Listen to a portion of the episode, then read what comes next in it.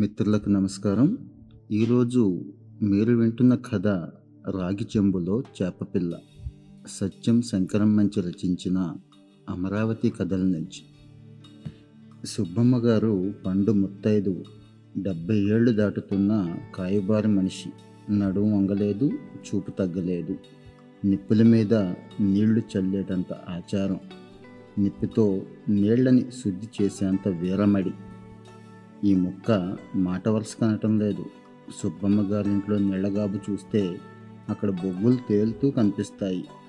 వడ్డెర వాళ్ళు కృష్ణ నుంచి తీసుకొచ్చి పోసిన నీళ్లు కనుక మండుతున్న కట్టుపేడు ఒకటి తీసుకెళ్ళి ఆ గాబులో ముంచుతుంది అప్పుడు ఆ నీళ్లు శుద్ధి అయినట్టు అలా శుద్ధైన నీళ్లతో కల్లాపు చల్లి ముగ్గు వేసి ఆ పైన వంటిల్లు అలుక్కొని పొయ్యి అలికి అక్కడ మళ్ళీ ముగ్గు వేసి కృష్ణకి స్నానానికి బయలుదేరేటప్పటికి తొమ్మిది అవుతుంది కావిళ్లతో నీళ్లు తెచ్చేవాళ్ళకి దూరంగా నడుస్తూ దోవలో కావమ్మ గారింట్లో కరివేపకడిగి రామయ్య గారి దొడ్డి దగ్గరకు వచ్చేసరికి రామయ్య గారి కరివావు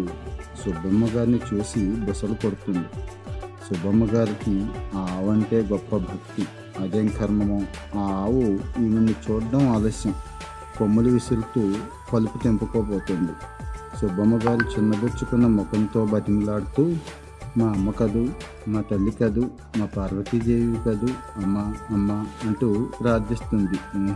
మా ఆవు వెందు రుసరుసలాడుతూ కథం తొక్కుతుంది ఇక లాభం లేదని రామయ్య గారు పాలేరుని పిలిచి పలుపు పట్టుకోమని సుబ్బమ్మ గారు ఆవు వెనక్కి వెళ్ళి ఆవు పంచితం తల మీద చల్లుకొని దండం పెట్టుకొని కృష్ణరేవులోకి వచ్చేసరికి పది గంటలు అవుతుంది బట్టలు తుక్కొని బట్టలు తుక్కొని స్నానానికి నీళ్ళల్లోకి దిగేసరికి మరో గంట సుబ్బమ్మ గారి స్నానం అయ్యేసరికి సూర్యుడు ఇస్తమిస్తాడని ఒక వాడుక ఆవిడ స్నానం చూడవలసిందే ఎన్ని వందల సార్లు నీళ్ళల్లో మునుగుతుందో చెప్పలేము ఒక్కొక్క దేవుడి పేరున ఒక్కో మనక దిక్కు దిక్కుకు తిరిగి వందనాలు ప్రదక్షిణాలు పేరు పేరున ఆర్ఘ్యాలు అలా మునిగి మునిగి ఉతికిన బట్టలు భుజాన వేసుకొని బిందెతో నీళ్లు ముంచుకొని ఒడ్డుకు పదడుగులు వేసేదో లేదో ఆ బిందెడి నీళ్లు పారపోసేది కారణం ఏమీ లేదు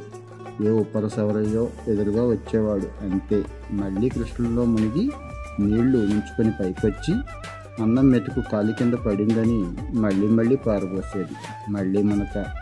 మళ్ళీ నీళ్ళ బిందే వస్తుంటే చింత చెట్టు మించి కొంగరొట్ట వేసిందేమో అన్న అనుమానం కొద్దీ మళ్ళీ నీళ్లు పారబోసేది ఇలా పారబోసిన నీళ్లతో రేవు రేవంతా బురదయ్యేది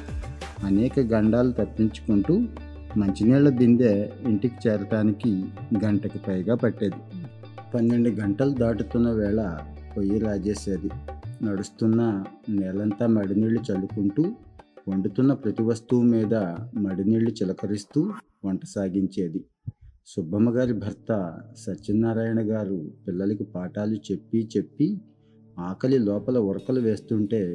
నీరసంగా స్తంభానికి ఆనుకొని కూర్చునేవాడు ఎంతసేపటికి వంటింట్లోంచి పిలుపు రాదు కాసేపు వంటింటి వైపు కాసేపు చూర్లో పిచ్చుకల వైపు చూస్తూ నిమిషాలు లెక్క పెడుతుండేవాడు ఒంటి గంట ఒంటి గంటన్నర వరకు వంటవగా అప్పుడు దొడ్లో తులసికోట దగ్గర పూజ ప్రారంభించేది సుబ్బమ్మ గారు తులసమ్మకు నీళ్లు పోసి ప్రదక్షిణాలు చేసి స్తంభానికి అంటుకుపోయిన భర్తను ఉద్దేశించి స్నానానికి లేవండి అనేది సత్యనారాయణ గారు ఆ పిలుపందుకొని చెంగున లేచి గాబులో నీళ్లు నాలుగు చెంబులు నెత్తిని గుమ్మరించుకొని ధావళి కట్టుకొని పీట మీద వాలేవాడు భోజనం అయ్యాక తను వడ్డించుకొని తిని ఎంగిళ్ళెత్తి సుబ్బమ్మ గారు మైలుపడేసరికి మూడు దాటేది అలా ఒక రోజున భోజనం ముగించుకొని వరండాలో పీట తల కింద పెట్టుకొని సుబ్బమ్మ గారు చెంగు వాల్చుకుని పడుకుంటే ఆవిడికి ఉన్నట్టుండి దాహం వేసింది మొదట్లో లేవడానికి బతికించి అలాగే పడుకుంది ఆ రోజున పండు మిరపకాయల కారంలో నెయ్యి ఎక్కువేస్తుందేమో దాహం ఆగలేదు లేచి వంటింట్లోకి వెళ్ళి రాగి చెంబుతో నీళ్లు మించుకొని సగం తాగి చెంబులోకి చూస్తే ఇంకేముంది పంప మునిగింది శివశివ అంటూ చెంబొదిలేసి తను పడిపోయింది ఆ మూతకి నిద్రపోతున్న సత్యనారాయణ గారు ఉలిక్కి పడి లేచి పరిగెత్తుకొచ్చారు